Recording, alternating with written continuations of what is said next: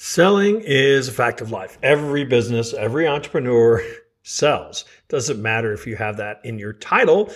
If you're a business owner, if you're the founder of a company, there's a really good chance you're the top salesperson. You're the VP of sales. How do you make time to act like a salesperson when you need to be a salesperson? How do you prospect? How do you set goals? In this episode of the Duct Tape Marketing Podcast, I speak with a sales trainer. I speak with Jim Brown of Sales tuners, and we talk all about how entrepreneurs can tackle the sales aspect of being an entrepreneur.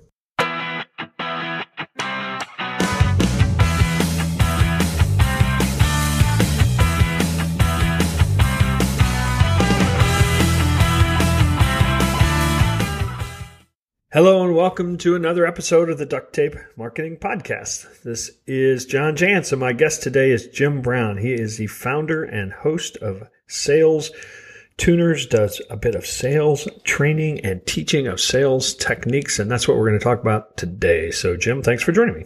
John, it's a pleasure to be here. Thanks for having me. So, I'm going to ask you to actually um, and you do this a lot, I know, because I've read some of your material about this. But um, you know, most of my listeners pro- are, are are not you know bag carrying quota crushing salespeople. You know, they they are people for whom sales is a, a very very very important part of their survival, but they also do everything else. So think about kind of the the talking about sales in the context of the non-sales salesperson. Does that make sense?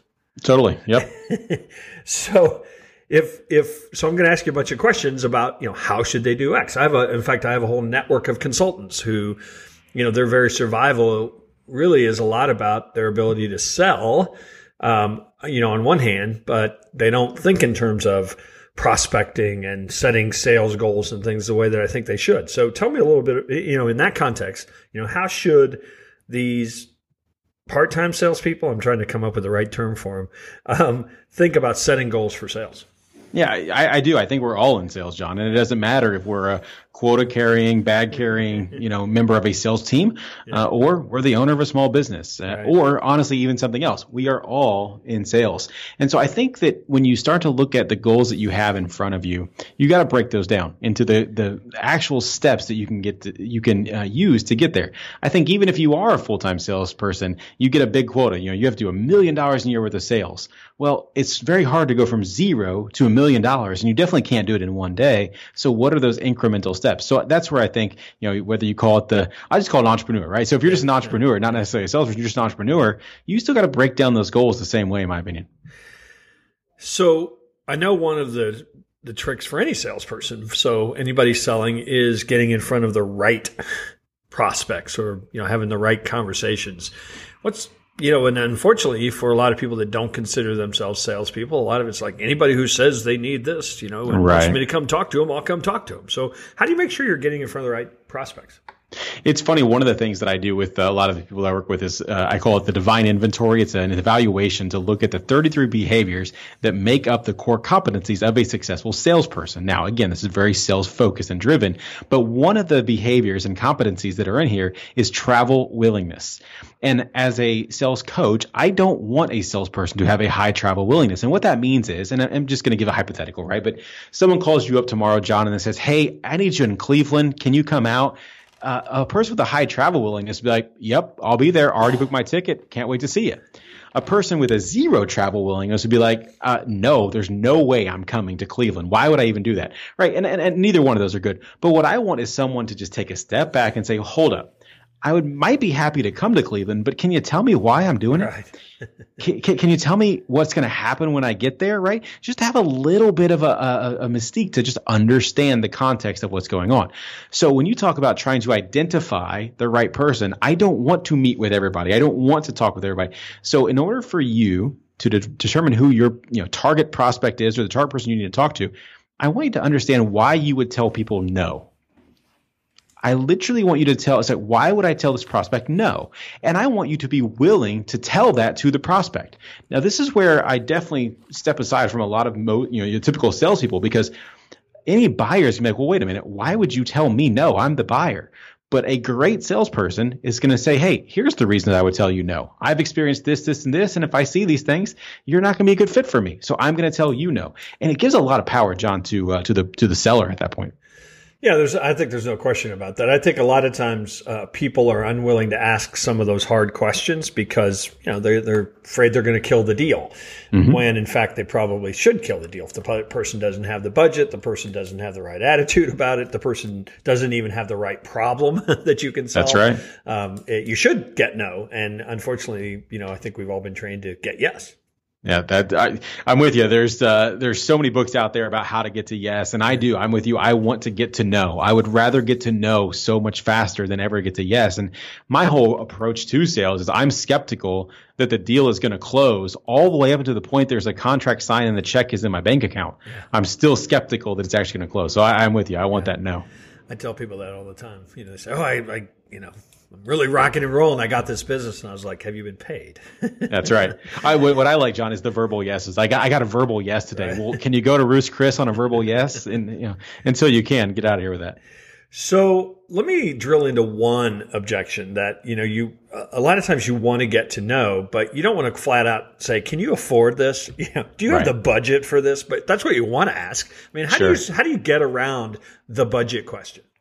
Yeah, so the budget step in the sales process for me is one of my favorites because you're right. I, that is one way to do it is that you have budget for this, but there's so many other good ways to do it, right? And I'll tell a story with this. So uh, a few years ago, I sold to Claire's, you know, the the uh-huh. the girls boutique that sells earrings and jewelry and all that kind of stuff. So they're headquartered up in Chicago, and I'm up there, and this is probably our third meeting that I've had with them, and I was selling digital marketing to them at this point, and they said to me, Jim, we we got to have a ballpark here. What is this going to cost us? And I said, guys, that's not where we are yet. I have no idea what this is gonna is gonna cost because I actually don't know what you need. And they said that's fine, but we have to have some kind of consideration of this. And so I said to them, and we have not talked budget, we've talked not talked numbers at all. I haven't asked them. And I said, okay, look, ballpark numbers. Typically, when I work with a retailer the size of Claire's, you're looking about $100,000 per category per year. And they said, well, we've got 17 categories. And I didn't say anything. And they start doing the math, like 17 categories, 100,000. That's $1.7 million. Jim, we don't have $1.7 million in the budget. And I said, that's great. I never asked for $1.7 million. You told me you needed numbers, and I'm giving you a range of what I typically see an e-commerce retailer of your size spend. Now, how, what, how many categories do you want to actually go after? And they said, well, we, we've got $200,000 to spend. So now I have not asked for budget, yeah. but now they volunteered it. They told me we only have $200,000. Now we kept going through this whole process and we ended up getting to, uh, I, I, said, well, which 15 categories do you not want to focus on? They're like, well, no, no, no, we need more categories than this. But anyway, it ended up being like a $478,000 deal based solely on the bracketing that I gave them up front and told them what I've seen other people like them spend. Right. So all of a sudden that was cheap. Oh, absolutely. so I, will give you a scenario that happens, uh, you know, has happened to me, um, you know, in recent years, and to kind of set up this next question. You know, when somebody reaches out to me and says, oh, "I read your book. I think you're the greatest. I want you to come do marketing for me." Yeah, I'll pay anything. I mean, it doesn't, it doesn't always go that way, but you know that, that that's one scenario of the inbound lead. Yeah. Um, whereas if I target a company, I think, oh, this is a company I'd really like to go after. I pitch them, I t- start telling them stuff. I, you know, I start building a relationship. All of a sudden, it's like, okay, this is great, but uh, why should we hire you instead of somebody else? So, kind of more the inbound versus outbound. Where do you stand on that today? Well, I think you have to do both. Um, you know, and, and, I'm the type right now that I still make cold calls every single day. Uh, my goal is to make 30 a week, and you know, divided by five days is six. So I have to make six cold calls per day. Mine are obviously very targeted at this point, um, but I think you have to have both. So I have a podcast myself that gives me a little bit of inbound leads, um, but you do, you you truly do have to do both, and, and to get the right clients that you want. Well, one of the things that, you know, because a lot of people want to say either or, or one's better than another. And actually, I think effective, I think effective inbound marketing will make your outbound marketing more effective and vice versa. I think a lot of your cold calling that you're doing on people and then, and then giving the opportunity to maybe share content that you've produced and, uh, you know, is probably going to make your inbound marketing more effective as well. That's right. I tell a lot of people to be careful of those who say you can only do uh, something a certain way, right? Yeah. So there are people out there saying that social selling today is the only way that you should be selling. There shouldn't be any cold calls. There shouldn't be any whatever. You should just be social selling. But it's fascinating to me that I have never actually bought anything from them socially, but yet I get cold calls from their people trying to sell me their social selling product and their social selling work course. I'm like, that's interesting. Why wouldn't I just buy from you socially if that's the only way to do this? So you definitely got to be careful, John, of, of anybody who says there's only one way to do things. But I, I completely agree with, with how you position that is I've noticed that when I'm doing my outbound calls, even if I don't connect with them, even if they don't return my voicemail, I might contact them again in two, three months through, uh, you know, they, have reached out to me on my web forms or via they've heard my podcast or they've done something else with an interaction. And then I'll even remember, hey, I, I, think I called you two, three months ago. Yeah, you know, we were really busy. I was really looking forward to talking to you and just didn't get a chance. So when I saw this new, you know, whatever content uh, came out from you, I knew I had to reach out to you at that point. Well, and I know in my experience, I've gotten cold calls before where maybe somebody's left a message and it sounds interesting. Well, first thing I do is turn to the web and say, well, That's who right. are these guys? You know, and, and so their inbound presence or at least uh, their, you know, educational content is, uh, is I'm going to be exposed to that because it was there. So I think yeah. they do have to go together. So let's talk about some of the things that uh, that trip salespeople up. I mean, or I should say, non-salespeople up. I mean, most people just hate cold calling. They hate the fear of rejection. They have fear in general around what they think of as selling. How do you overcome that? Well, I don't know that you ever overcome it because look, no one likes cold calling. I don't like cold calling, and yet I do it every single day, and I'm actually pretty good at it, but I don't enjoy it. Um, we, we do. We're, we're brought up with this sense of, you know, we don't want to be rejected. We want to have, you know, all that kind of stuff. So what I tell people is you have something valuable that you need to share with other people, right? Think about it this way. I don't know that any of the listeners out there are creating a cure for cancer. Maybe they are, and Godspeed to them if they are. But let's assume for a second that you had created the cure for cancer. Who would you call on and tell them that you had the cure? Right. Everyone. Right right? Like you, you would not let anyone stop you from getting to every single person that's ever been affected by this ridiculous disease. You would make sure they knew. So now, granted, your product and service is probably not that revolutionary, but you have something of value that you're trying to offer to someone that you think has that need. You owe it to not only yourself, but to them to at least expose them to it and have a conversation about whether or not it makes sense to go any further. I think you owe it to both parties. All right, so let's uh, go with the next one then, and these go hand in hand. Um, you know, price. I mean, how do you get the posture to say no? Dang it, this is what I charge, and I'm not going to look at my shoes when I tell you what I charge, um, and I'm not going to get beat down over price, and I'm not going to you know cave the first time somebody says, "Can I get a deal?" I mean, how do you get that posture? Well, I, this uh, honestly goes back to being a kid again. Is we grow up with money weaknesses, right? So I don't know about you, but in my household, you didn't talk about money in that house, and you definitely didn't ask your mom and dad how much money they made. Yeah. And I think that's just a terrible existence. In all honesty, I, I talk openly with my son, who's only four at this point, about money and what it means because I want to get that ingrained in him. And so when I th- take a look back, that you know, I grew up in a very poor household, John, and uh, you know, a thousand dollars was a tremendous amount of money to me. And I remember starting my first business and getting my first thousand dollar sale. And to me, that was a lot of money. And I didn't realize it at the time. It still took me a while. But what I realized was the company that I sold that to for them, hmm. a thousand dollars was not a lot of money. They were in a different position completely. I fast forward to like my next company, right? Or, so the first company, thousand dollar sale was my largest. Uh, the next company I go to, my first sale was five thousand dollars. My first sale. This is now this it's blowing my mind. This is a lot of money. Fast forward, and now the next deal that I do is like ten thousand dollars a month, right? So now it's a hundred twenty thousand dollar deal. And I've now gone all the way up. The largest sale that I've done is a $1.2 million deal, right? Two commas. And what I had to realize is I can't let people buy with my wallet. Mm-hmm. I can't expect them to buy with my wallet. So $1.2 million had happened to be Sears again in, in Chicago. Chicago used to be one of my, my biggest territories that I sold into, but I sold to Sears and $1.2 million, while still a ridiculous amount of money for me and most people was a rounding error to Sears. Right. And so as we start to think about this, how we get over that, how do we not get beat down on prices, we need to show the value. And I don't mean justify the, your value. What I mean is you got to get the person you're talking to to understand what that value is. One of the ways that I like to do that, John, is to understand the gap between where they are, status quo, and where they want to be. So let me give you an example. I, I sell sales training. It's what I do. So uh, not too long ago, I was with a company we went through the discovery process. They illustrated that they had a $1.4 million gap in sales from where they were today for what they told their investors they were going to hit to where they needed to be by the end of the year. Again, this is a few months ago. And I said to me, okay, wow, $1.4 million. That's, that, that's a lot of money. And they're like, eh, it's not that much, but it is something we need to overcome. I said, okay, well, let's assume that we can fix this. And whatever solution we put in place will fix your $1.4 million shortfall. What's that worth to you? What would you be willing to pay for that? And they kind of hem and hawed a little bit, John, and they said, you know, honestly, we'd be willing to pay $100, $150,000 for a solution like that. And I'm going in my head. I had already, you, know, you got to have this. You got to have your baseline. You got to know where you sit. My number for them was going to be $45,000.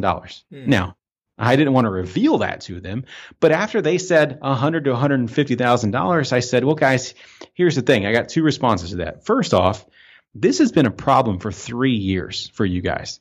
You've done nothing to convince me that you're actually willing to make any investment in fixing your problem, mm-hmm. right? Put them on the edge a little bit. And then I said, but here's the good news. If you choose to, which again, I'm not certain you're going to, my solution isn't going to be a hundred or $150,000. In fact, it's only $80,000, right? Which was $25,000 or $35,000 more than I was going to charge. And they're like, again, they anchored themselves high and they're like, oh my gosh, yeah, we can do this. I, we're in for that. So, you know, the other thing I love about, because I use that approach all the time as well, is to get them to see what it would be worth. I mean, we talk about customer lifetime value and, you know, all those things where it's like, okay, my marketing is going to bring you X new customers, but that's going to mean X revenue. What would that mean if you had that? And, and what it, it also does in my mind, at least, or in the client's mind too, is, is it gets them thinking about, I'm no longer a cost. I'm a, an investment to get to where they want to go. That's right. And, and it's all based around value at this point. Yep. And again, you could even, can, one of the things that I want to make sure that we, we talk about as well is like you also have to connect with them on a personal basis, right? So mm-hmm. we're talking right now all about the, the intellectual sale about the business and the ROI, right?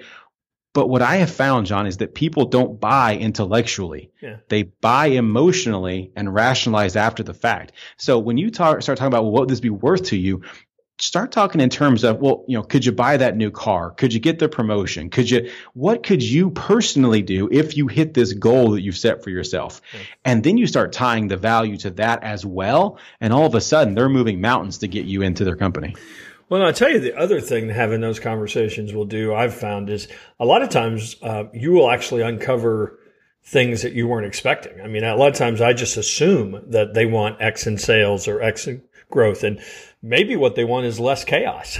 and uh, yeah. Uh, so, so you, I don't think you can ever assume the value, you know, based on what you think they're trying to accomplish. And so if you're not asking those questions, you you may be selling to the wrong thing. You totally are. And, and so I don't want my salespeople to have any assumptions, right? Even if they know the answer. So for instance, I got a client who sells to car dealerships, right? So they've done all this research. They know that on average, a brand new car will net a $5,000 gross profit margin, right? So they know this, they know that data. And so they've just been calling and hammering people on the phone and telling them, Hey, I know that when you sell a car, you make $5,000. So if I can just help you sell one more car, this is worth it, right? Yeah. Instead of you telling them the data you know, get them to reveal that data to you. Yeah. Right. And so if you start to ask them, say, gosh, you know, like you guys probably sell a lot of cars. Hey, when you sell a car, like what's that what's that even worth to you right? You're you're kind of playing the role of a dummy on purpose but when they tell you well you know when we sell a car we make about $5000 on it. Once they've done that they've said it in their words they can't take it back anymore. Mm. but if you just give them the information they can tell you you're wrong all day long. Yeah all right, last uh, objection that, that I hear all the time because again, most of the folks that I'm working with are juggling a lot of balls, not just full time sales. So, how do you manage time? I mean, how do you carve out time to do prospecting every day, cold calling every day, you know, proposals every day? This is it goes back to I think your first question. This is where goals come into play, right? So whatever your goal is, right? And so again, I just use it for simple numbers. But let's say you want to do a million dollars in revenue over the next 12 months. It's very hard to go from zero to 1 million. So you have to understand what are the daily things that I need to be able to do. And so again, for me, it's literally six cold calls. That's it. I have to do six cold calls a day. It can seem overwhelming if I if I hadn't broken that down into that incremental step. But that's how I do it. If you don't do it, that's where John, you know, you get into the feast and famine mode. You start to do a couple sales and now you're like, well, I can't do any more sales because I wouldn't be able to deliver on the work. And so you stop selling yeah. because you, you're good. And then all of a sudden Two months later, you have nothing in sales, and it's just a roller coaster you don't want to be on. Yeah, I tell you the thing I love about about that idea of keeping it going and having a consistent flow is if you've got more leads than you need or more people that want to hire you, you get to a raise your prices and b really be selective about who you want to work with, and I think that's a beautiful thing too. Saying no to people is one of the strongest positions ever for you to be in. Yeah, yeah. No question. No, people people really want to hire you when you don't want to when you don't want to do business with them. That's right. So tell us a little about Sales Tuners and how people can get a hold of you and find out about your work, Jim. Yeah, Sales Tuners is, is a couple things. It's part sales training and coaching and part podcast. So, uh, you know, I'm a master of my, or I want to be a master of my craft. So I'm always trying to find the best salespeople out there and interview them about the things that led to their success. So I do a weekly podcast on that for me to learn and I, and I share it with an audience. Uh, and then on this coaching and training side, I work with, you know, small business owners and, and even tech startups about how to get more out of their revenue engine. And, and, uh, you know, one of the ways that they can do it, you know, we talked a lot about goal setting today. I've got uh, a roadmap I made available for your guest at salestuners.com slash roadmap. And it's a workbook. Going to put in some work, but you throw in that end goal of whatever it is you want, a million dollars, a hundred thousand, doesn't matter. And it's going to help you break down the daily things that you're going to have to do to make time in order to get to that end goal. Awesome. And we'll have the uh, link in the show notes for those of you that jump over to Duct Tape Marketing. So, Jim, uh, appreciate you uh, showing up and uh, taking the time to uh, share your insights. And hopefully, we'll run into you out there on the road. I really enjoyed it, John. Hey, thanks for listening to this episode of the Duct Tape Marketing Podcast. I wonder if you could do me a favor. Could you leave an honest review on iTunes? Your ratings and reviews really help, and I promise I read each and every one. Thanks.